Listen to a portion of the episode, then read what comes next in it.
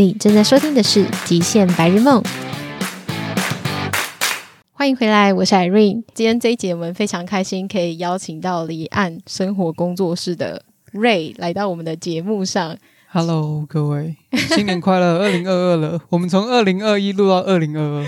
真的准备要过一个好年了，真的是很妙哎！因为其实去年就应该要就是播出这一集了，我竟然拖了两个月。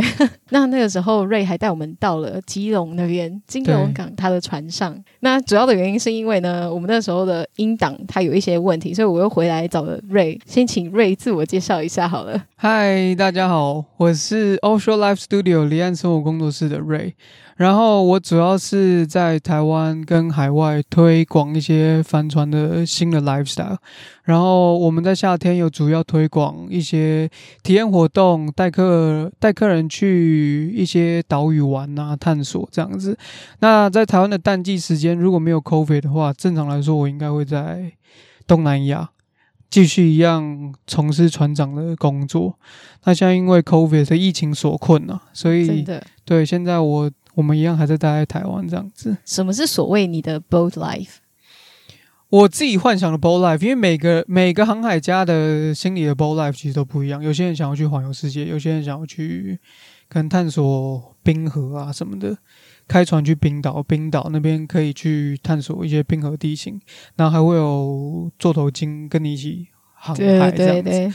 那我自己的 boat life，现在现在在我这个人生阶段里面，我觉得 boat life 对我来说就是。呃，驾着一艘可能自己陌陌生的船只，然后陌生的船只，陌生的船只。因为其实我其实这个问题要拉回到很多客很多朋友都问我说：“你这么喜欢玩船，那你怎么不买船？”嗯嗯，嗯我跟他们说，其实现在这个阶段我不会想要自己拥有一艘船，是因为第一个压力啊，在台湾养船的压力其实蛮大的，再加上因为我觉得现在目前这个阶段。可以玩到不同的船只，不同的船只在不同的地方玩。其实我觉得这是一个很 enjoy 的事情。嗯，嗯，嗯，就是哦，人生经验里面开了很多种船。那对于之后应付，假如说我自己未来要养船的话，其实也会比较得心应手。我完全认同诶、欸。对对对，所以我自己的目前的 boat life，可能之后三十岁之后、四十岁以后，对于 boat life 的想象是不一样。但是我现在目前是，可能我能够飞到一个岛屿。呃，飞到一个国家，然后找一个岛屿，然后那边假如说有 charter boat 的话，charter 就是租船。假如说那边有租船业务的话，我可以租一艘我自己觉得还不错的船，然后可以载我去一些陌生的岛屿，自己去探索。然后可能早上起来喝一杯咖啡，然后跳跳水、玩玩海，然后听听音乐，开着帆去到另外一个岛屿下锚，然后搭着汽艇上岸去去微醺一下。嗯，我觉得这样子、这样子的、这样子的 boat life。是我还蛮想，我还蛮向往的啦。嗯，说起来简单，但是那个其实亲身经历的时候，是真的会很有点忘返。嗯，真的，我觉得像是就是我说我很认同的部分，就是在我们还这么年轻的这个阶段，嗯、其实把自己定位在某一个地方，我觉得其实对我来说是有点可惜。对，尤其是像外面有这么多的选项，之前。呃，一开始我在伦敦可能有一个事业，嗯、然后别人就会说：“那你为什么不在这边 settle？” 对那我会说：“但是伦敦是我第一个就是宜居的城的都市，或者是的国家。嗯、那我不想要现在就觉得啊，这个很好，所以我就 settle down。因为外面还有很多的选项，其实你不知道。那你现在拥有一些东西的话，其实就其实有点绑手绑脚的，真的。对对对，所以就会会觉得说：“哎，我如果可以有机会去看看更多的地方，那我就可以在这中间找到最最适合我的。那那个时候你。”去拥有这个东西，你也不会一直觉得说啊，那外面还有什么样子的诱惑，对不对？嗯、我陆陆我陆陆续续其实还是有收到很多开船邀约了，就是包含之前台湾有一个就是退休的前辈，然后他自己在国外买了一艘船，好像在 San Francisco 吧。然后他那时候疫情二零二一还是二零二二零，我有点忘记了。但是他那时候因为也是透过社群看到我，然后。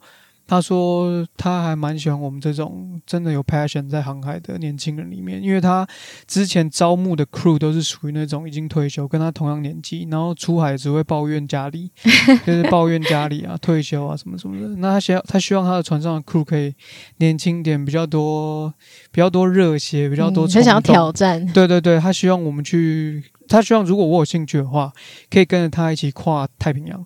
哇，他从 San Francisco，他他从 San Francisco 出发，然后经过一个经过一个海峡，然后会到加拉巴哥群岛。加拉巴哥群岛之后，再继续向西开，一路开到呃斐济，斐济再去大溪地，大溪地再去。他那时候原本其实有要去夏威夷啦，但是夏威夷有点太远了，然后他就是一路向西西开开开开开，开到菲律宾，菲律宾一路往北再开回台湾。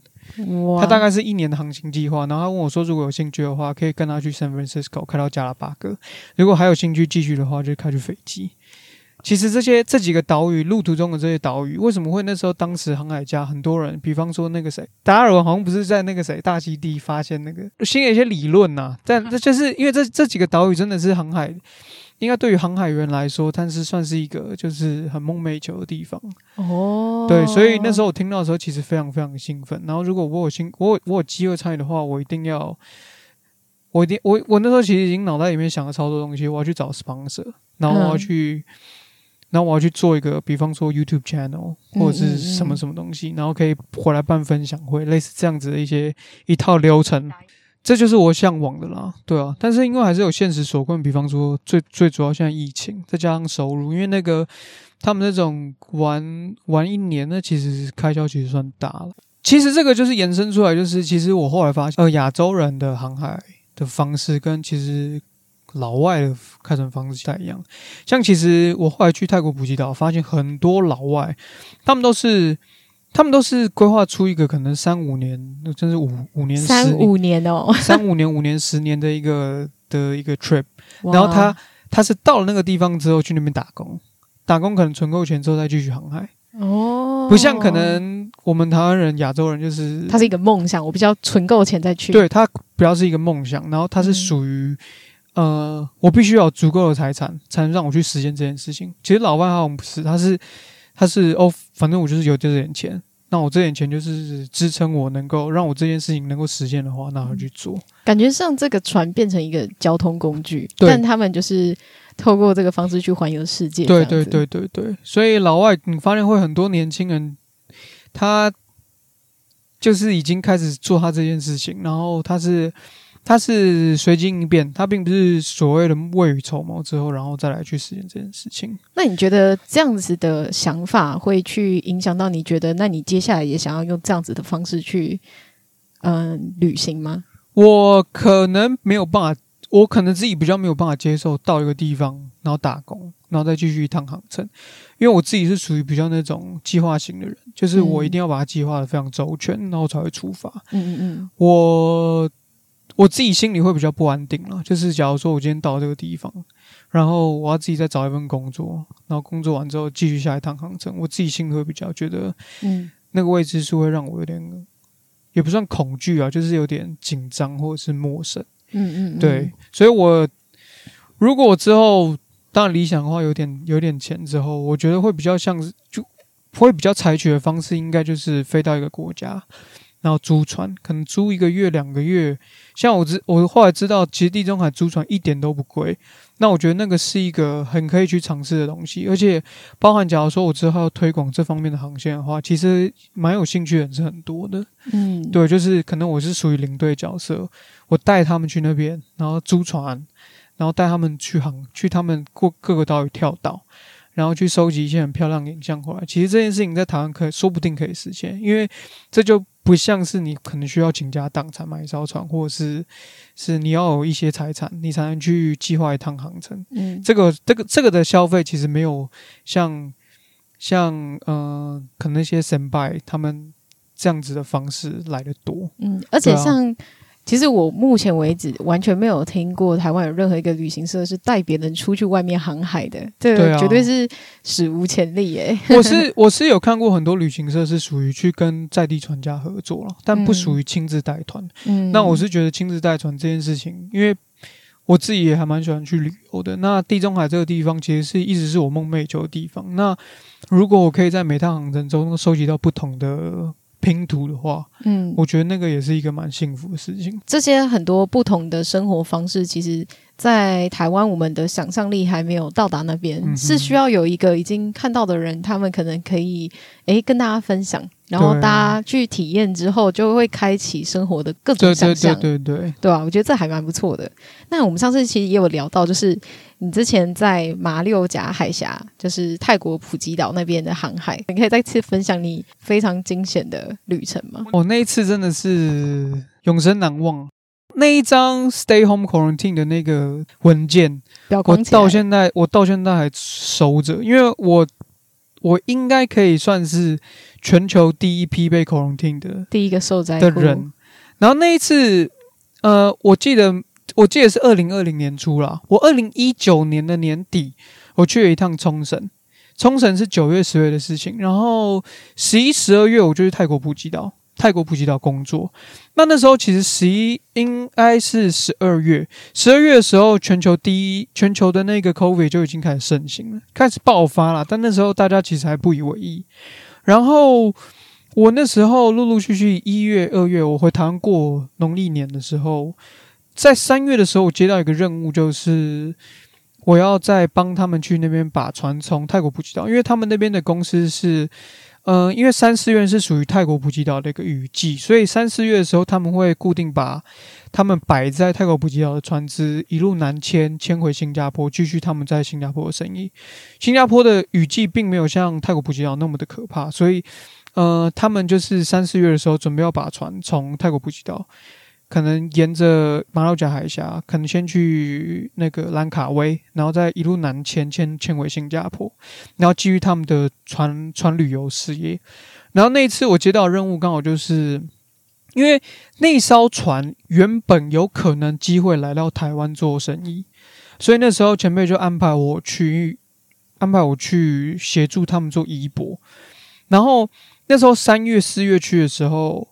那时候其实 Pocket 已经已经有在对于 COVID 已经有点措施，但是因为牵扯到他们当地人民的一些危机意识啊，所以其实他们当地还是比较属于 chill，蛮蛮 chill 的一个状态。嗯、虽然说观光客已经大量递减，但是他们还是蛮 chill。然后，所以我那时候其实从台湾出发到 Pocket 的时候，我已经。我已经对于他们那个现况已经感到有点危机意识了，就是我觉得哇，这样子的状况好像不是很理想。那那一次安排我去的，安排我去接这项任务的前辈，其实他也跟我说，这趟就是你跟你家人说沟通好，就是我们属于快去快回。我们把船移到定位之后，我们就马上飞回台湾。那我那我家人对于这样的说法 OK 吗？那我就出发了。嗯、那那时候我去的时候，做完。花了几天把手续做完之后，我们准备出发的时候，那趟航程其实也是挺顺利的，船速很快，然后海况、浪况、风况都非常理想。那其实是一个还蛮舒服的航程啊。那但是因为从泰国普吉岛出发到新加坡大概是四天三夜的航程，正常来说，因为船只的航行速度其实变数其实很大。那我们规划我们的预计大概就是四天三夜的航程。那呃那天到我出港之后。因为出港之后会有一段没有讯号，然后接着你第一天基本上是没有讯号，在第二天因为你会你会靠近到马来西亚的国土，所以你会有点讯号。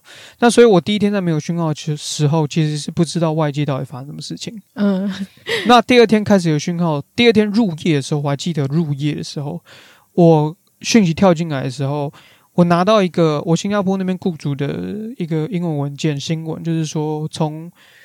从今天开始，呃，从明天，从我航程的第三天开始，一直就是说我接到讯息的隔天，你入境的时候开始就是要做十四天的居家检疫。对，那我那时候，我那时候对看到那篇新闻，其实我是觉得 OK 啊，算了，反正我现在还在海上啊。然后就是我那时候以为我可以顺利飞走了，然后我想了千百个理由，就是叫。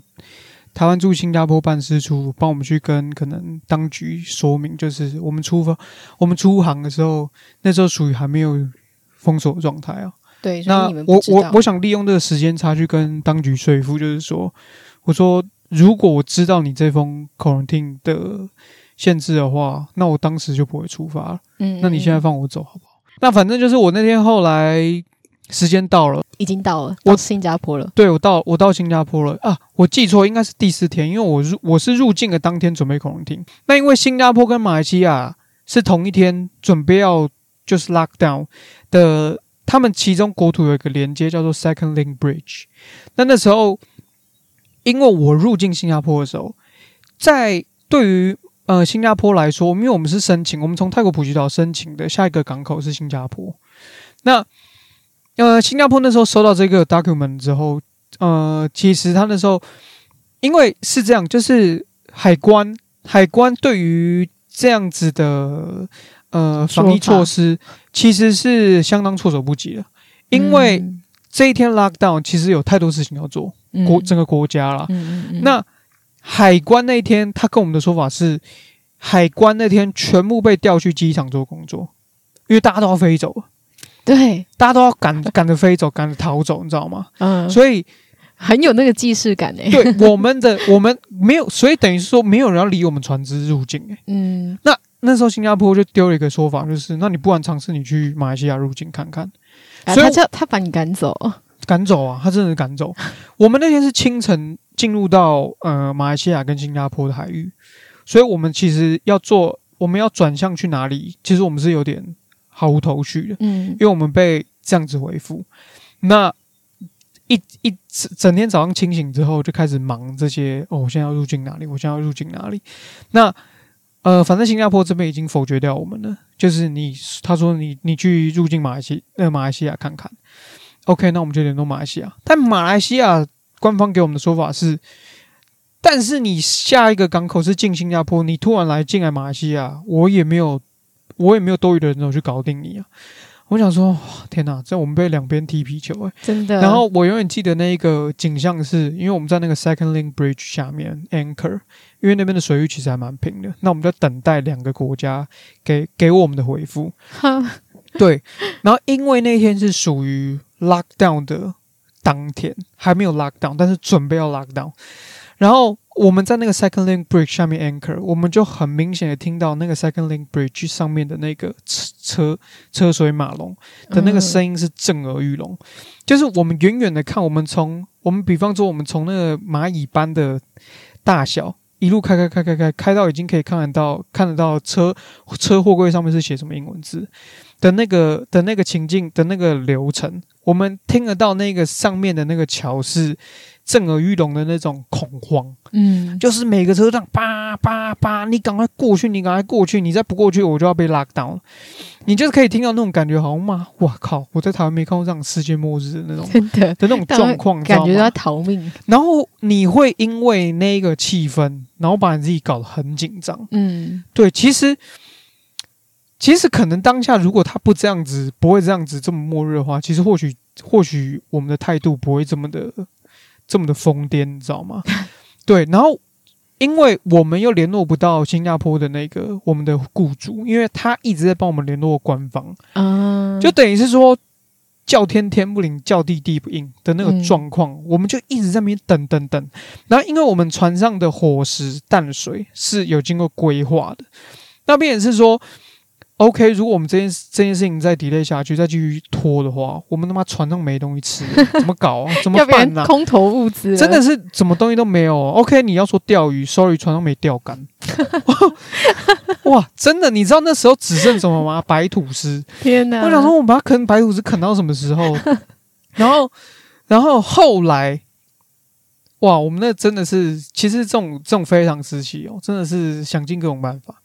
然后反正就是后来啦，因为我们新加坡进不去，而且我们那时候当时离马来西亚比较近一些些，然后我们就直接把船开进去一个游艇码头，不管了，我们直接开进去，直接直接开进去，嗯、哦，莫名其妙，那个码头的人全部都不见了，你知道吗？啊，就是你要。看过那种恐怖片，之前不不是有个恐怖片，你一出去那个镇上全部都没有人，全都空无一人。哇，那码头真的没有人呢、欸。然后反正我们在那边睡了一晚了，至少我们就是安心一点点。所以你们那时候靠岸了，我们就我们就是不能上岸而已。可以，因为没有人啊，我们还是有上岸。对，因为我们船员。终于踩到陆地，对，终于踩到陆地，你知道吗？就是船一靠岸之后，就是你。心，你你你传音靠岸之后，你心里就安安心许多。对，那再来就是一样继续联络事情嘛，因为那天咨询量，那几天咨询量实在是太大，包含你而且一直在变动，对不对？一直在变动，然后重点是你也找不到人，所以你你心你你心里会很多猜测，到底现在是怎样？到底现在怎么回事？我要怎么办？我要怎么飞？根本飞不出去。我那时候想的超，我们那时候我在台湾的前辈帮我当算是后台秘书。他帮我想了可能十几种路线怎么飞走，那重点就是怎么飞走是重点，钱不是问题。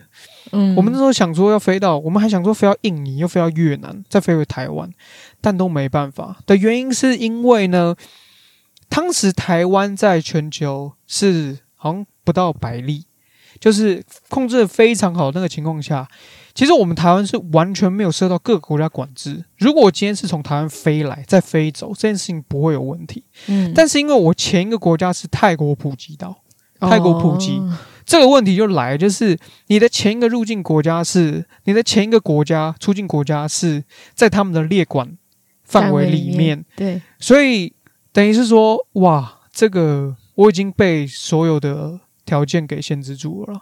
嗯，那 OK，隔天早上起来之后，我们好不容易可以 check in，呃，新加坡的码头，终于有一个海关，他跟我们约，你两点要到港，你两点不到港，你两点不到港我就走。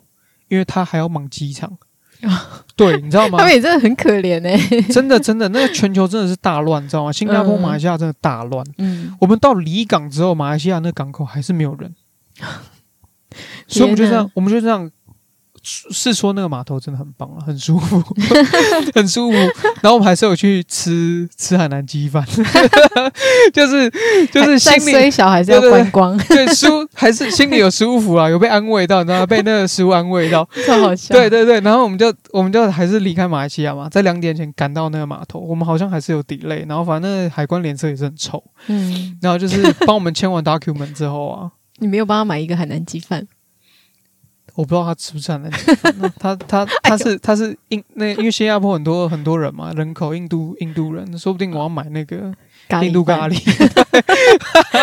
对对对对对，然后反正就是哦，我那时候签完之后，我一下床我就跟他说，我就说我那我可以飞飞机走吗？然后他就他就给我他就给我一个，我觉得至今我还是很匪夷所思的回答。他说留在新加坡是为你好。然后我觉得说，哇，那个先进国家对于自己的国家的防疫真的是非常有自信。那个新加坡那时候已经开始在爆炸，马来西亚、新加坡已经开始在人人数展翼的人数开始在直线上升的时候，他说留在新加坡是为你好。我想，好吧，他说以为你是从泰国来，可能跟泰国比的话，可能可能可能可能是这样子。但是那时候我真的因为我回不去，然后再加上。我那我在台湾的那前辈，那时候已经第几天了？我入境是第四天嘛，lockdown 是第四天。我刚说错，不是 lockdown，不是第三天，lockdown 是第四天。嗯嗯嗯，等于是说我收到我收到那份新闻的后天要 lockdown。对，所以我有两第二天跟第三天一样在海一样还是在海上忐忑不安。嗯，第四天入境之后被两个国家踢皮球，然后先进马来西亚，所以我我已经靠到新加坡最终的目的的时候已经是第五天了。嗯，那那时候等于是说已经是 lockdown 的隔天了嘛。那那时候他基本上已经完全，他只回复我说留在新加坡是为你好，然后他跟我说一句话，你就是把你的 document 填好之后。就是看有没有人来接你，不然就是你要打车，你要打车去你的防疫旅馆，就要叫你十四天待在那边，就十四天待在那边。然后那时候其实各个国家的防疫规定其实都还没有很很明确，就是你要住哪里，你的防疫旅馆是哪里。然后那时候我跟他说，我可不可以住船上？他说不行，你要一定有个地址。他那个回答其实是不确定的。嗯、哦，不知道。那算了，你不要住船上好了，有点类似这样子回答。嗯嗯。那反正我就住了那个新加坡雇主的他们的他们的家。嗯。但那时候其实我是真的还蛮沮丧，蛮蛮难过啊。就是哇，来接一趟任务这样子好像有点得不偿失。就是因为那时候台湾的规定已经先超前部署，就是你回你不管哪个国家回去就是要十四天隔离。等于是说十四天回去要十四天。对他。他基本上精准来说是十五天，因为你入境的当天，不管你白天还是晚上，嗯、对对对就第零天。所以那时候也是被关十五天。对，十五天，十五天来台湾、嗯、回回呃去新加坡十五天，回台湾十五天，然后一个月就没、嗯。真的耶。对，所以我那一个月说真的，真的是我已经在没事找事做，你知道吗？真心没事找事做。我觉得我第二个礼拜就很痛苦，真的很，我是觉得。后来是有点习惯，因为我在新加坡那个雇主他们家其实是蛮豪华，就是算是有钱人，所以还有游泳池。那我那时候还问，而且我告诉你，哦最吊诡的是，我明明收到 document，然后我的文件也在新加坡当局那边，他跟我说你会收收到很多防疫的资讯，那我半封简讯都没收到，等于是说你就知道，其实那时候已经乱到，嗯，真的是乱到好像好像。很多运作都错误的，嗯嗯，对，反正我就在新加坡过了十五天，十五天的无聊生活，说无聊也挺还好啦。一开始很沮丧，但后来就是也逆来顺受了，真的逆来顺受了。然后就是十五天，十五天结束这样子。这是我马了，这就是我马六甲海峡的第二次经验。第一次经验非常好，第二次经验就是遇到全球 COVID 的一个最大的事情。嗯，对，所以。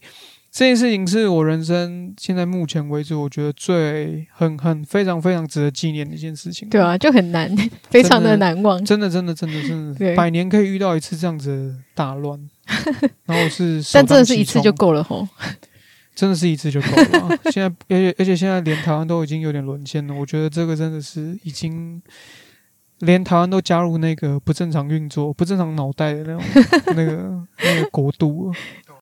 哎，我记得上一次的录音录音里面，你有提到，就是你雇佣了，就是两个是泰国人吗？啊，对对对，对，那件事情也很好玩。好，对，你可以再说一次这个吗？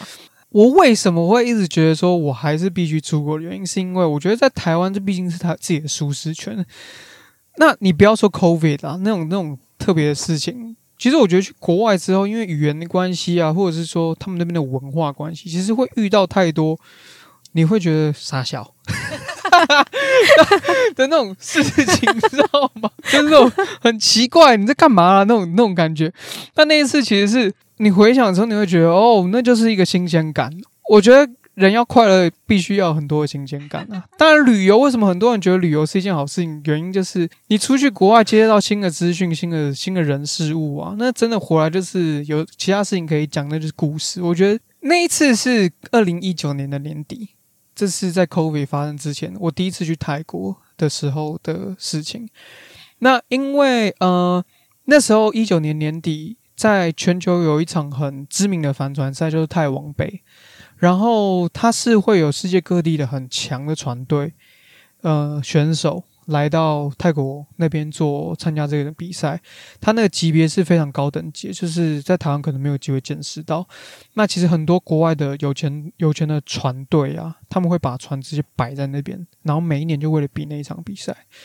那其实帆船赛大家因为未知啊，其实帆船赛是一个一场比赛就相当高金额的比赛，嗯，就是正规的比赛其实有机会是超过 F1 的一场。主办的金额，天哪！对对对，因为一艘船造船就几亿这样子，再加上 sponsor 啊，后面的一些整个赛事，其实是办赛事的金额非常高。那太王杯又是属于那种很高端的赛事，所以那场比赛我也大开眼界。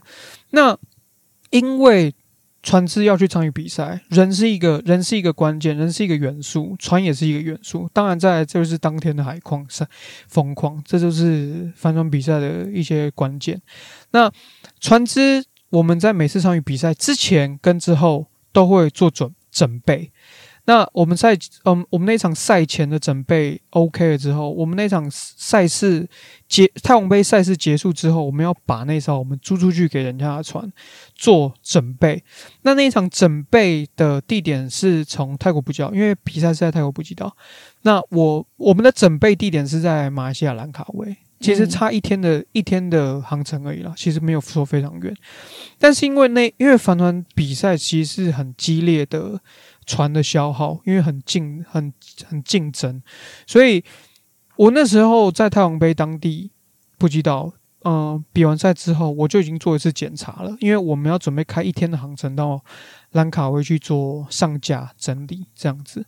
那我那时候其实回报在泰在普吉岛，我就已经回报给。老板就是说，我说这艘船现在目前船底水底下的引擎的其中一个部件已经掉了，嗯、可以运作，但是第一个回报是不能够呃高速，不能够高速，可以高可以运转，但是不能够高速，然后就是不能够遇到太严重的差错，不然就是会有呃没有办法前进的疑虑。嗯，当然说帆船有帆啦，但是我们一直说在宜博 delivery 这种船只的。的过程中，我们基本上是因为赛船，赛船的帆是很贵的东西，嗯，所以我们在 delivery 的时候，基本上是不会不会，不会碰到它的赛帆，嗯，因为他们那个赛帆都是卡蹦的那种。什么是卡蹦？就是碳纤维哦，碳纤维非常脆，所以基本上赛帆的运用的时间点就只会针对比赛期间，所以我们在 delivery 的时候是不会开帆的。那现在目前我们这个。这个的条件之下，我们就只能开引擎。嘛，擎 但是又不能高速，然后不能遇到可怕的事情，只能慢慢开，就是慢慢这样爆爆爆爆爆一路这样开去这样子。然后那那一天，其实那个老板给我的回复我是挺沮丧，他就说那没关系，我们就慢慢开过去，就是开到马来西亚兰卡威再修这样子。嗯，我想说哦，妈的好累，因为赛船是这样，赛船跟休闲船是完全不一样，赛船是没有遮蔽物。哦，然后船上的生活机能是设备是比较阳春的，对对对对对。那所以我要这样子在甲板上面塞一整天，然后生活技能没有这么充足的情况下，我要这样运船，其实是蛮辛苦的。嗯嗯。那船呃，那老板就跟我讲了，他说没关系，我帮你找一些船员，你这样子不会那么的过劳。我说好好好好好好，那结果他找来那两个船员之后呢，我跟简单跟他们对话一下，他们我发现他们没有帆船的经验。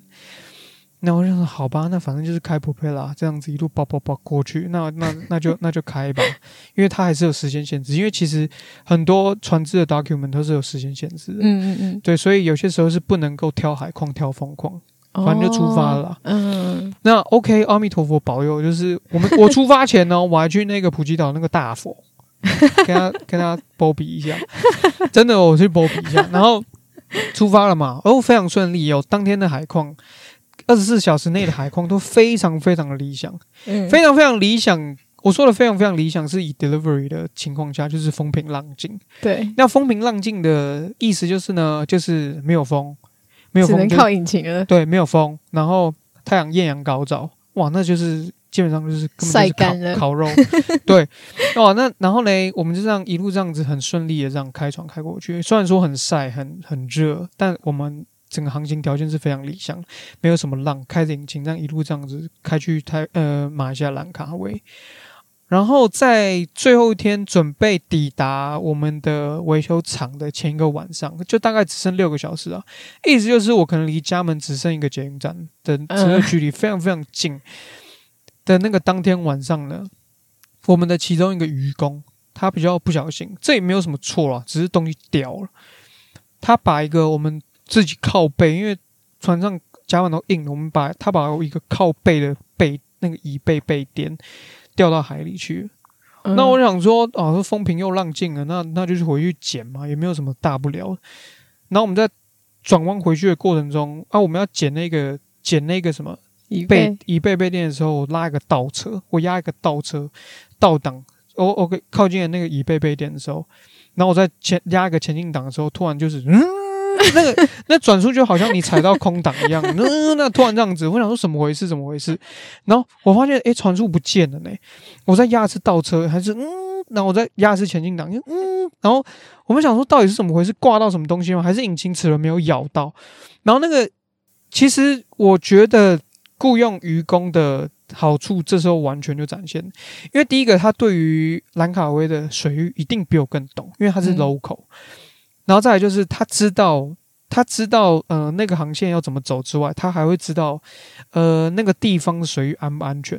Oh. 他就只跟我讲一句话，他就跟我比那个，他说 “Popella，Popella”，他叫 “Popella”，杠。哎，等一下，等一下，Popella 是什么？Popella 就是螺旋桨啦。他就扑通下去看引擎下面的状况。然后他一上来，他就是真的跟我比 “Popella”，杠。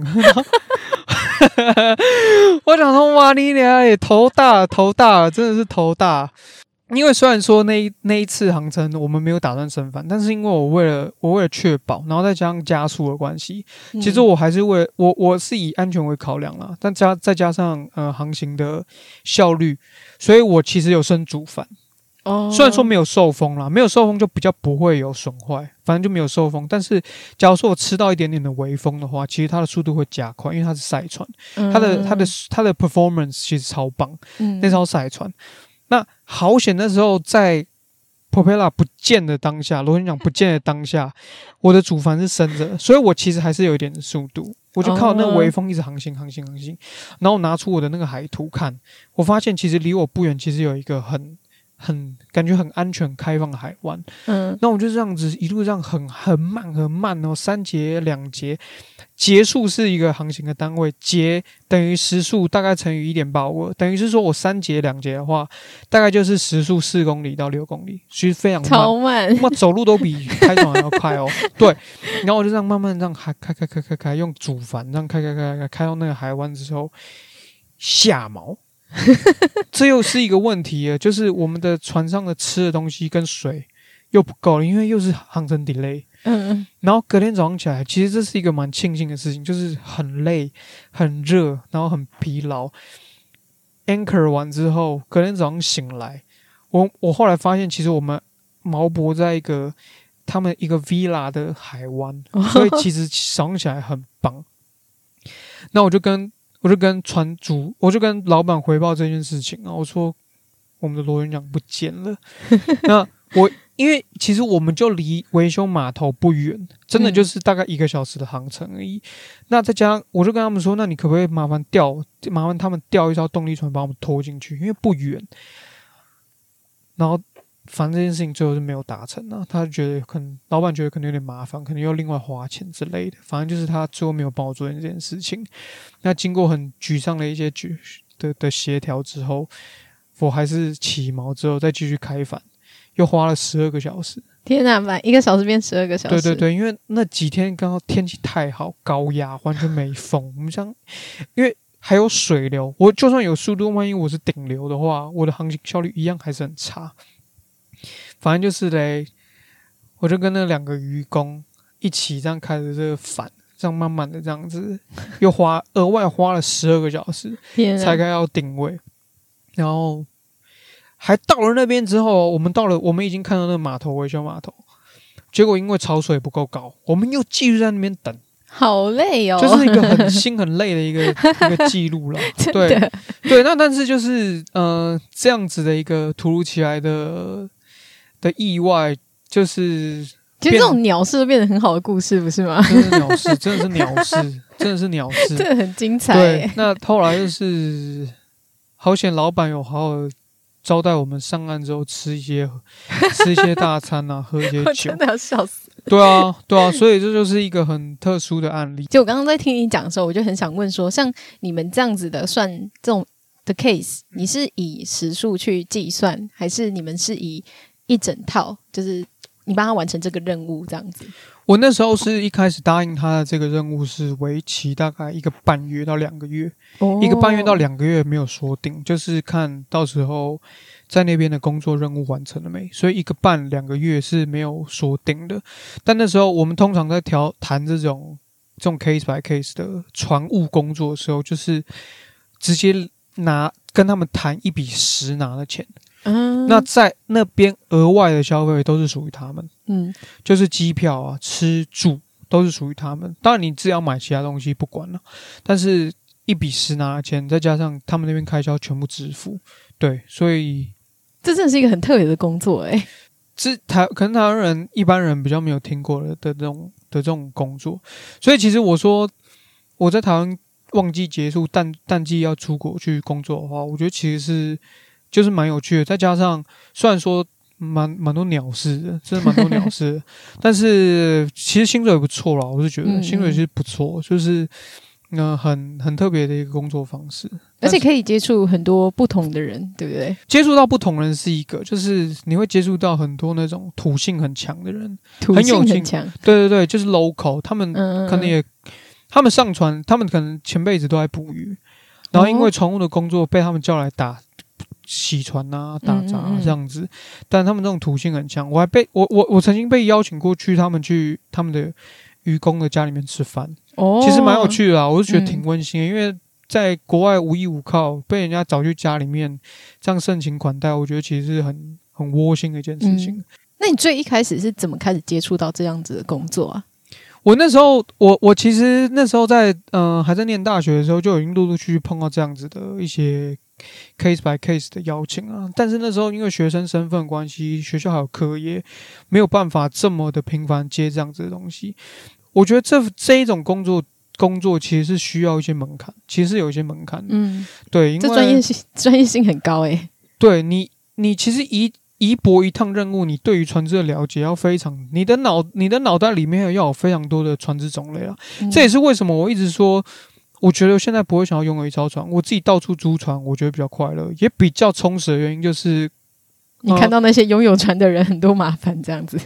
嗯，当然也也可以是啦。然后再来就是因为我之前碰过的船只很多，嗯，然后我哦，我就可以从之前经验来分析说，哦，这个可能会是什么状况，嗯，嗯，或者是说我把其他艘船的东西拿来这艘船应用，嗯，因为每艘船的状况其实不太一样，或者是说社会不太一样，就是你的临场应变会因为你的 data 的那个资料库的系的很多资料，嗯，你会有很多应变方法。像上一次，其实我们也有聊到，你说像国外他们的这种，嗯、呃，在港口会有一个整个 bar，、嗯、就是你去到那边，它会是一个 night club。这个。我其实也还蛮热衷于这件事情，就是我到我每到一个新港口，其实我都会很很热情的去研究它那边到底是什么东西。那刚刚好，我那一年，我觉得那一年真的太充实了。包括鸟事啊，但也包括有很多开心的事情，很充实的事情。就是比方说，我收集到很多现在目前亚洲数数一数二的高级码头，好有趣。码头诶、欸，码头是你的景点。对对对对对，因为呃，这其实也挺实用的、啊。这个因为我们在航行计划过程中都会计划一些预备港口，嗯，比方说我在 A 港口到 B 港口之间，万一我有一些突发状况的话，有有没有一些港口可以让我紧急停靠？嗯，所以呃。我觉，因为像国外船的活动、旅游的这种活动其实很多，所以他们的 marina 其实很多很多个，不像是台湾，就是可能在渔港旁边开一个游艇码头。No，它是属于真正开发一块地，全部都是高级的船只。哦，对，那所以我就是会特别去看一下他们那边的港口设施啊，那包括他们的周边的一些产业链是什么样，我都会去看一下、逛逛一下，简单收集一下啦，因为。因为那那边太多太多很很多资讯，对对对，在台湾好像没看过的事情，就会你会觉得你你包括你。你会看研究一下他们水龙头规格是什么？就是有够、啊、对，就是就是会研究一些很奇怪的东西。虽然说我可能没有办法什么都记得，但是我会知道说哦，国外的东西可能跟我们台湾不一样。嗯，那我说到就是这几个亚洲数一数二的码头，我去到那边发现，其实他们的整个产业链跟生活圈都跟这些 boat life 或者是说 marina 这种 marina life 都是。息息相关的，比方说，我早上起来今天想要散散步，其实我刚坐在那边等你的时候，我就觉得说这块河，这块这是我们现在在旁边在基隆河，我们这基隆河旁边为什么这块水域完全没有船？其实蛮爽的，真的蛮爽。你搭着一艘船在这个旁边，右边是内湖，左边是民生社区，这边这样开过去，其实也蛮爽的，蛮有趣的啊。你这一天这样子开开船钓钓鱼，不是也挺好玩吗？嗯嗯嗯。那我觉得国外的人他们就是刚早上起来，早上起来就在 Marina 跑步。然后，因为他们 Marina 旁边就有 shopping mall，所以你有事没事的话，你有去 shopping mall 逛逛。嗯，那你们 shopping mall 一出来，旁边旁马上就是 Marina，然后你就可能坐在那边吃个冰淇淋，你就看那个码头，你就会觉得说，哦，这个生活，这我的生活里面就是有有船这件事情，这个元素所在。嗯，就像是你，比方说，你可能坐在你住在一个地方，然后我坐在那边吃冰淇淋。冰淇淋的对面就是一个可能 shopping mall，就是我身我身边里面生活圈里面就是有一个 shopping mall，就是就是生他们生活里面刚刚好就绑住一个就是 boat life 的这个元素。上次你是有讲到说，就是他可以开一个码头，然后到旁边那边就有一个餐厅。我觉得我我大概知道你在讲什么，我应该是在我那时候当时应该在正滨渔港。嗯，那因为因为我觉得正滨渔港其实基隆现在目前我我自己认为啦，我去国外看过这么多地方之后，我觉得其实。呃，基隆那边现在目前碧沙游艇码头跟正滨渔港，因为正滨渔港现在是基隆很积极开发的一个海港的区域。我觉得那边其实如果认真开发来说的话，要做这种精致旅游，或者是说高端生意，或者是说也不要说高端生意啦，其实你慢慢陆陆续续你把这些东西加进去的话，你一般民众假日会来想去那个正滨渔港那个么字形码头散步的话，你也会知道说哇，这边突然停了一艘漂亮的帆船，那我身边就会我我我我我的脑袋里面就会哦，我帆船这项。一个新的交通工具哦，嗯，对，我觉得那一块码头其实，假如说做起来的话，我把船能够停靠在那边，然后上去上个岸，上上去上岸之后去喝喝啤酒啊，聊聊天呐、啊，这样子，然后可能夕阳时间再把船开回去你的泊位，这件事情，你你不要好像把 boat life 这件事情好像变得想得太特地，可能我出去就是要六个小时。我今天下了班开车开个开个船到那边喝个啤酒，可能一个小时的事情。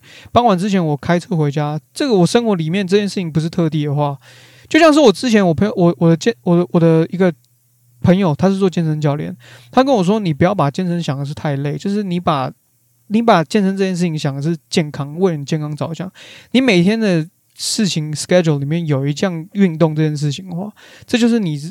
你的一天 schedule 里面的一个 routine 嘛？嗯，它就是你生活的一部分，啊、它不是一个刻意，比如说想要犒赏自己啊，所以去打一艘船或什么的。那像刚刚说我们在普吉岛那边，为什么我会觉得很我我很 enjoy 那边的气氛的原因是，嗯、呃，我去到那边，我把船停在那边，我发现其实好每每一艘船上面都会有人呢、欸，就是他们自己的船主或是租船的人。嗯他们会待在船上，在那边聊天，在船上吃吃喝喝，然后在床上聊，嗯，打屁聊天，跟朋友分享这个时刻。你就会经过的时候，你会开开心心打声招呼。但在台湾码头不是这样，在台湾码头，你你你下了船，你经过其他船只，每艘船都五花大绑。然后就是好像 好，好像是两个礼拜出差一次，那种那种热络程度，就是你会觉得、嗯、哦，这个不是我生活的元素其中之一。嗯嗯嗯，久久一次这样子。对，然后我在那个码头，就是偶尔串个门子去其他人家船上聊聊天这样子。然后呃，就算没有就算没有船船主可以上的话，我可以我可以上码头的 bar 买一杯啤酒，坐在那边看看船，看看夕阳，吹吹风，那样子的。那样子的氛围，我是觉得真的很棒啊。嗯，其实就是像刚刚讲到运动或观光，它其实应该就算算是一个休闲产业，就是你生活日常生活中的休闲一部分，就像你会去骑脚踏车一样的自然这样子这样子。其实有些码头，我我我自己觉得在台湾养船，为什么我不会想要在台湾买船？原因是因为它的成本很高。第一个就是、嗯、我讲个最实际的例子好了，新加坡那个五星级的码头，在在亚洲排名是第一还第二？反正就前三啊，One Fifteen Degree 这个码头，如果有兴趣的话，大家可以去看看。它那个那个 Marina 附近的那个房子都非常非常漂亮，整个整个生活周边的机能都超赞的。就是你愿意你愿意花你的一个下午在那边打发你的时间，也非常的奢侈，嗯、非常的享受。那那个码头我停进去的一个月的泊位。嗯、呃，我应我应该这样讲，在台湾停一个码头的一个月泊位，在新加坡那个那么高级的码头，居然可以停四个月到一半年。天哪！所以其实你就发现，为什么在台湾成本这么高啊？对，然后你在台湾，你在台湾，呃，花的那个钱，你享受到的东西，跟在国外享受到的东西，其实是天壤之别的。嗯，那你当然会选择。对对对对对，所以我的意思就是说，哦。我之后如果愿意想要买船的话，但我不一定想要在台湾玩了，啊嗯，门槛太高，门槛太高，然后有些码头业者真的是收比较多高价东西了，嗯，对啊，这就是很多事情不能比较，一比较就是。上次我们还有讲到，就是最后面讲到，就是帆船运动最迷人之处，跟最想要去航行的航线跟海域是哪里？我那时候应该是说濑户内海吧，对。对，我现在一样还是很想去濑户内海。其实我前阵子才开始去学日文呢。我我觉得我目前到现在，目前我跟日本都还蛮有缘分的。我包含我大学期间去石垣岛打工换宿，然后去立新邮轮打工换宿，这些都是全部都是跟日本有关。嗯，那我一直觉得蛮可惜的地方是我没有办法很流利用日文沟通。那我觉得是我自己，我自己是真的很喜欢日本文化，因为我觉得他们。当然说他们有些时候太固执，但是我觉得他们的那个态度，就是因为他们把很多事情都做得很好，嗯，然后任何的措施都做得很好。我觉得那种东西，可能是我因为我个性使然啊。我觉得他们的那个很多的东西都做得很棒，然后他们那种直人个性，我觉得是我非常喜欢的东西，非常喜欢的性格。那我我很喜欢去，我想去日本濑户内海的原因是，嗯。他们那边只要进去之后，他们那边风那那边真的是风平又浪静。然后因为岛屿太零碎了，所以其实你一个岛屿到一个岛屿之间的时间点不会太长。那我最主要的原因就是因为我想去享受一下日本的那种艺术的气息啊。嗯，我觉得他们连码头、连渔港哦，为什么我会说渔港？因为我我我一九年的时候去冲绳的时候，我我其实有受到一个很大的冲击。也不是说冲击一一一啊，也可以说算冲击啊，因为我们那时候去他们的国家公园，清凉间国家公园。国在冲绳本岛的左边，其实有一个海岛。其实很多人都对这件事情很 shock，是啊，冲绳不就是一个岛吗？他们还有一个国家公园。冲绳还有离岛，我就说对啊，冲绳还有很多离岛。对，那我那时候小离岛。对，那阵子我真的觉得我好幸福，就是我开了船，我开了这这艘船，因为那时候我们其实准备是要开发冲绳的航线啊。准备要做一些体验行程，所以我们那艘那艘船那时候暂时在那边放了一个月时间点，就是为了要去探店。嗯，那我觉得我那阵子真的好幸福，就是我可以早上起来，我自己决定我要去哪里，或者是说我甚甚至我在航线的路程路上，哎、欸，我们去那个岛屿玩一下好不好？感觉很爽哎、欸！我用 Google Map 上面开那个卫星，看那边的水好漂亮，我就直接改航向就去那边了。然后我我说我受到一个很大的冲击的原因，是因为他们的海。庆良间国家公园其实就没有 marina，就没有什么 marina，就是一个 harbor，就是一个港口而已。然后我一进去的时候，那些那个港口里面全部停的都是渔船，全部都是渔船。但是他们的码头设施真的是好到真的是好，我会觉得哇，你们连渔港都可以这么的干净，这么的有卫生，这么的有水准。我觉得就是这种氛围让我觉得哇，好喜欢哦，好喜欢哦，就是。我不会因为我去到一个渔港，然后我有些那个就会 味道味道很重，就是会觉得啊渣那种感觉，就是 哇！我今天就是我我我靠完岸，然后上岸，我整个心情一气呵成，就是爽到底，就是哦，每个每个每个元素都是让我觉得好喜欢好喜欢啊！当然，可能我还没有看到丑陋面啊，嗯、但是我至少现在目前我接触到的东西，我都觉得日本人的。的整个可能从早到晚，或者是说任何的生活起居，包含嗯任何的港口啊，我都觉得他们的那种让我非常非常的想要一窥究竟，到底为什么他们可以弄成这样？嗯，像日本的消波块，我就觉得这件事情也很让我觉得，到底人家怎么可以愿意花时间或心力做成这样？台湾的敲波块是拿吊车就直接砰掉到海里去，但日本的敲波块是一个正方形叠一个正方形，叠的跟积木一样整齐。我觉得哇，他们的强迫症让我也是觉得看就是爽。对啦，所以我自己是也有点强迫症，我超强迫症，我其实超超级强迫症。所以我会觉得哦，我我我除了去日本。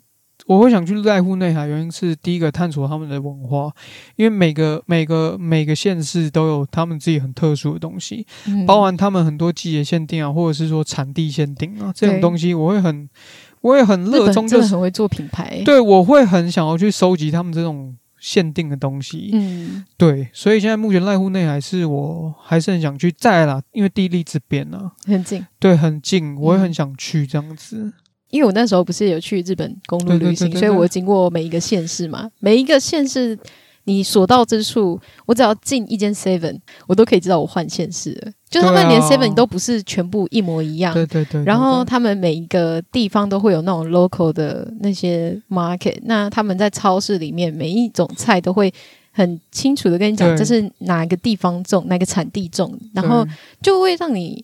真正很感受到这个国家的品牌，这个整个国家在很体面呐、啊，真的很体面。他们的东西真的好体面，对啊，而且真的是很舒服。我那时候永远记得我一个有一个有一个画面，我觉得真的是太美丽。我觉得那个真的是让我回味无穷。那时候我把船锚泊在那个。冲绳海湾，其中一个海湾，我也不知道那个海湾到底可不可以冒泊，但就是好，但就是我觉得很安全，下面是沙地，然后水没有很深，然后可以搭汽艇上岸，嗯，然后去骑脚踏车，然后我骑到一个脚脚踏车，因为他们那边很多岛屿都是山，都是那种山的地形，我要骑脚踏车要爬坡，然后我骑到一个他们的瞭望台的时候，我一我一出那个，我一出那个。瞭望台，我一看下去，我看到我的那个船锚泊在那个海湾的那个当下，因为那水色真的超美，那个水色真的好漂亮，我会觉得哇，那真的是天堂，我觉得好棒哦。哦，对啊，我觉得很 enjoy 那种画面。我记得我那时候第一次航，我哦，我第一次对于我来说是长航的时刻。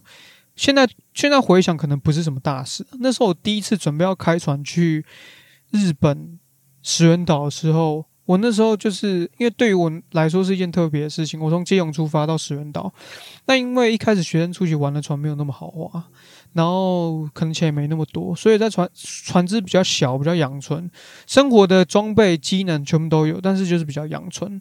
然后，嗯、吃的东西。准备的也不是那么齐全。那我我还记得我那天三餐全部都吃巧克力吐司，三餐都吃巧克力吐司，三餐都吃巧克力吐司。然后因为那那一次航程其实风浪算没有说很大，但是以小船来说，其实算是比较刺激啊。嗯，那我那时候永远记得就是我航程过程中时时刻刻都要睡在甲板上，你睡睡睡到一半，那海浪可能会盖到你这样子。天哪！对对对，就是很坎坷。就比较比较坎坷一点的航程，怎么感觉像漫画里才会出现这种？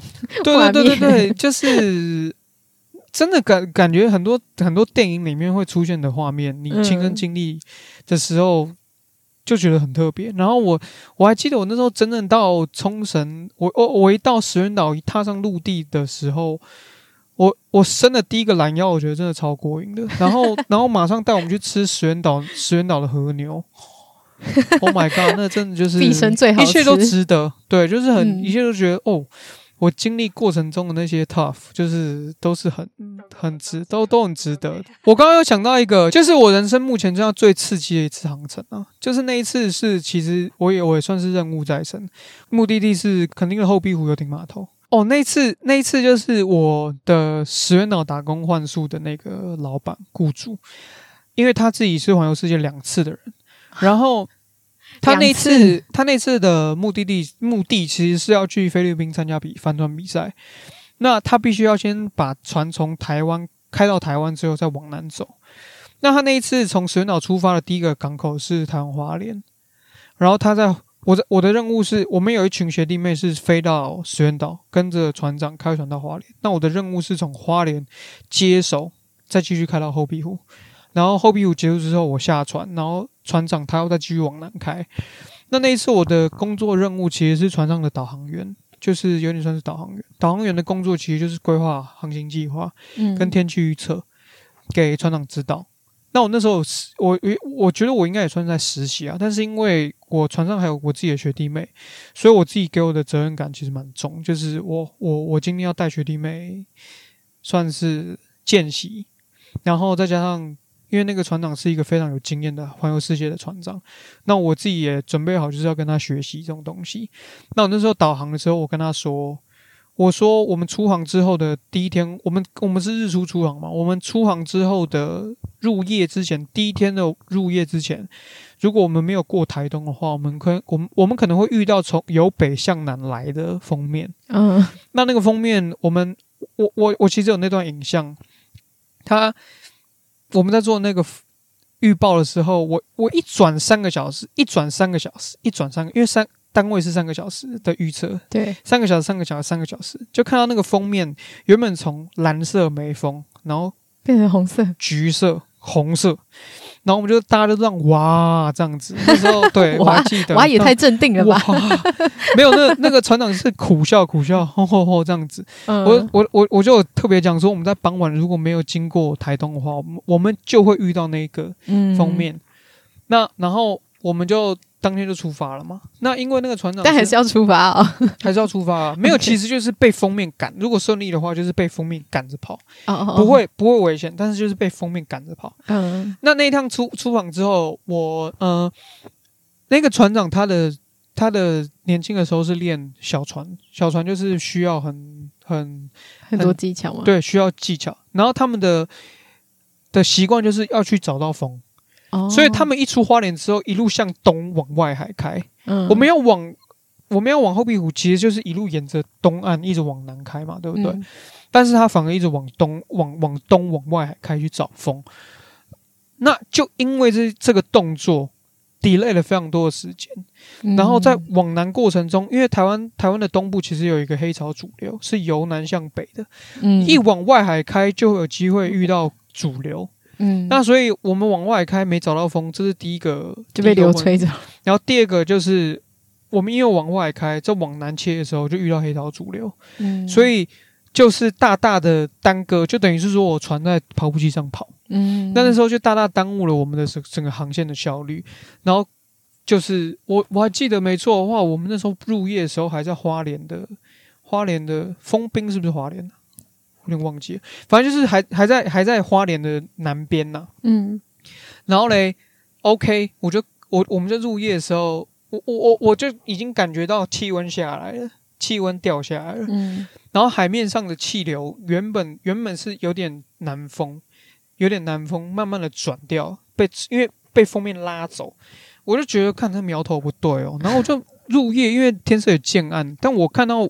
我们的船后面的那个乌云，好像颜色越来越深了。天哪！然后，然后慢慢的、慢慢的往我们这边来。嗯，我还记得那个、那个、那个瞬间实在是太有趣了。就是，你就看到那个海面上原本平静没有封面哦，你就看到那个云的云的那个前端，封面的前端的正下方的水有点沸腾。沸腾，对，那个真的是一个画面哦，就是它的那个封面前端，嗯，我们都说那叫雨包啦，就是封面包包线，嗯、它那个包线的下面正下方那个水红沸腾的，一路这样子从远远的这样追过来，追过来，追过来，追过来，追过来，然后那时候吓死了，就是很哦，那是一个必须亲身亲眼见识才会觉得哦，哇，我感觉完蛋喽，那种那种那种感觉，那船长下令要把帆帆说帆。把翻效效率降降低一点点。我我们已经我们在封面到达之前就做到这件事情，但是放风筝了。但是它到达的时候，从风速原本可能五节以下哦，直接变成四十几节。天哪！四十几节的风速其实已经很快，然后你就感觉到那个整个浪已经开始在摇你的船身，然后陆陆续续入夜之后啊，雨来了，风来了，气温掉下来了，然后入夜风速一路一路一一度到达五十几节，然后就是整个。然后我们的我们的学弟妹也晕船了，吓死了。然后，对啊，那个就是一个很很很哇，那个就是一个很刺激的状况。然后隔天早上醒来的时候最惨，那个浪已经达到上浪三米，下浪三米，就是上下浪上下浪可能有六米。天哪！就是就是一个一个浪上来，你会看不到整个海岸山脉那种那种浪的那种浪。就是整艘船，你那，你那艘垂直上下吗？不是垂直上下，垂直上下太可怕了，那个真的 垂直上下不可能啊。反正就是已经已经很惊，很已经很惊险到就是，反正就是你看不到海岸山脉，好可怕。然后就是这样，你你自己想象那个海面上一艘小船，那边这样摇晃摇晃摇晃摇晃，然后我们已经说反了，船速还是一样超快，因为风很大，嗯，然后就这样滑滑滑滑滑滑滑，然后因为我们第一天晚上的引擎，我们第一天。出去外海找风，再往南推，往南开的耗费的油已经耗到整个油箱都没了。天哪！对，所以整艘船是没有没有油的。那没有油的话，就是电力会用完，因为船发动，就像我们汽车在发动的时候，其实电瓶是一直在充电。嗯。那假如说你你引擎是没有关掉的状况下的话，它是其实电力是一直持续在消耗。嗯。所以到后来比较惨的时候，是我们没有油，我们没有电。嗯。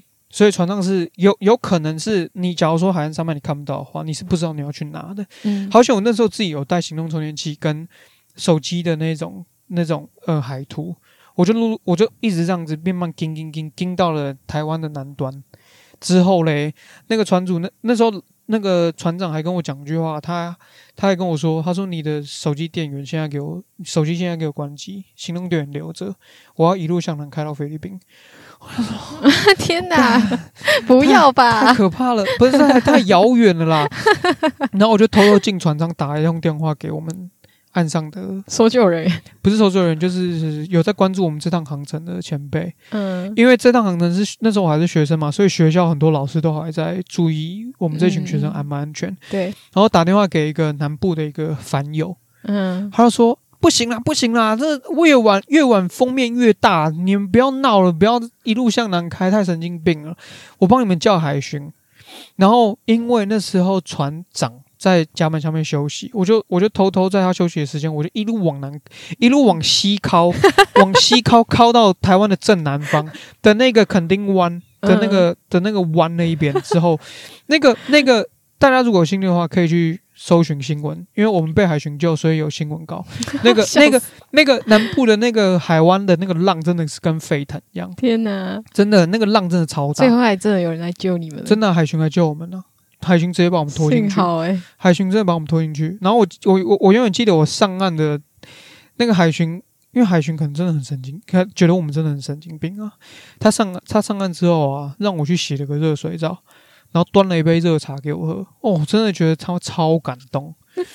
真的是冷静，真的真的真的真的，而且因为我们连续吹了那个很强的海风，嗯，吹了超过二十四个小时，我还记得我那时候头发、头发跟皮肤整个都很好，因为你知道吗？去角质，对啊，我没有想到你要说，对啊，就很好。海风的话，头发发质会变差吧？没有诶、欸，其实你知道吗？因为它已经被盐分封存了，真的那个头发，那个头发整个被盐分封存，那发质我就觉得很不错，你知道吗？然后皮肤，皮肤真的是你不你摸不到什么颗粒，就是因为一路被砂纸这样刮，真的嘞，真的是这样子哦，那个皮肤超好。然后就是哦，我还记得哦，我那时候我。我最后，反正我最后就去左营坐高铁嘛。我那时候买完票之后，我站在月台等车的时候，我真的觉得哇，干，我是真的认真，可能有机会拜拜的，真的、欸。我那时候回，我那时候一回家的时候，我妈根本不知道我发生什么事情，我妈真的不知道我发生什么事情诶、欸。然后我一回家的时候，我就觉得我把行李丢在地上。其实我人生蛮多蛮 dramatic 的那种感觉。然后我把行李丢在地上，我就觉得哦，干，真的回家真的很好。你妈该不会是看到新闻才知道你发生了什么事吧？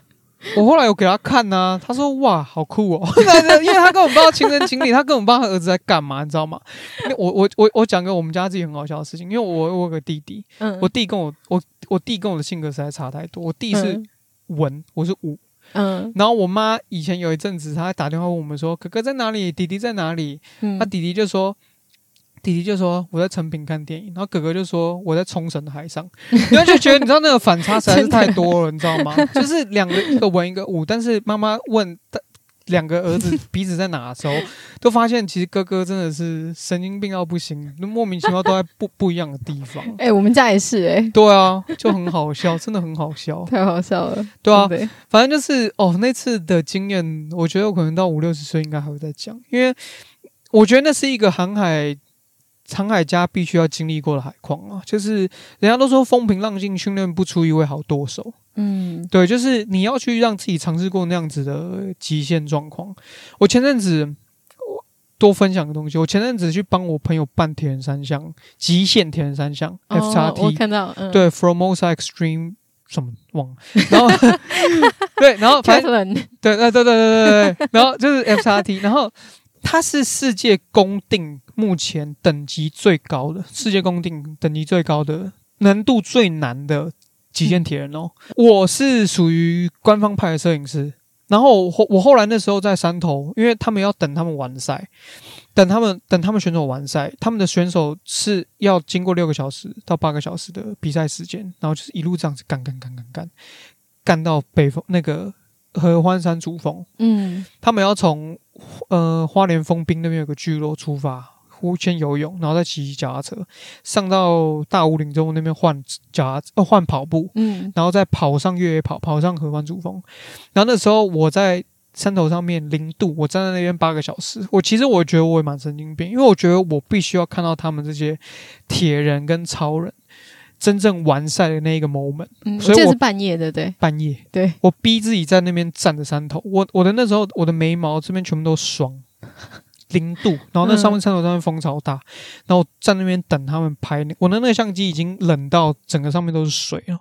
我就在那边等他们，然后他们很多人完赛之后，你就会发现，其实每个人对于这样子的极限到自己濒临一个那种极限状态的每个人的最真实的、最 real 的表现是什么？有些人就是谢谢大家，有些人谢，有些人谢谢家人啊，很正常的完赛，然后有些人就是哭啊，泪泪流满面，哇，好感动啊！就是很多人不一样的在极限完之后的一个表现。嗯，然后我觉得其实那时候我玩完，我玩完那一次的海况。从花莲到后壁湖那次海况之后，我会觉得那种那种滋味真的是回味无穷。嗯嗯嗯。其实我发现一件事情，就是你所谓的 boat life，其实也不是只是完全都只有在。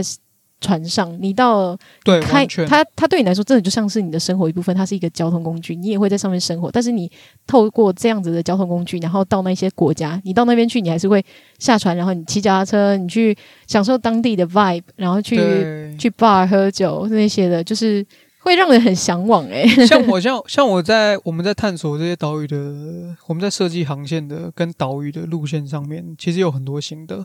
像包含冲绳是一块，然后我们有去泰国普吉岛玩过，然后又去兰卡威玩过。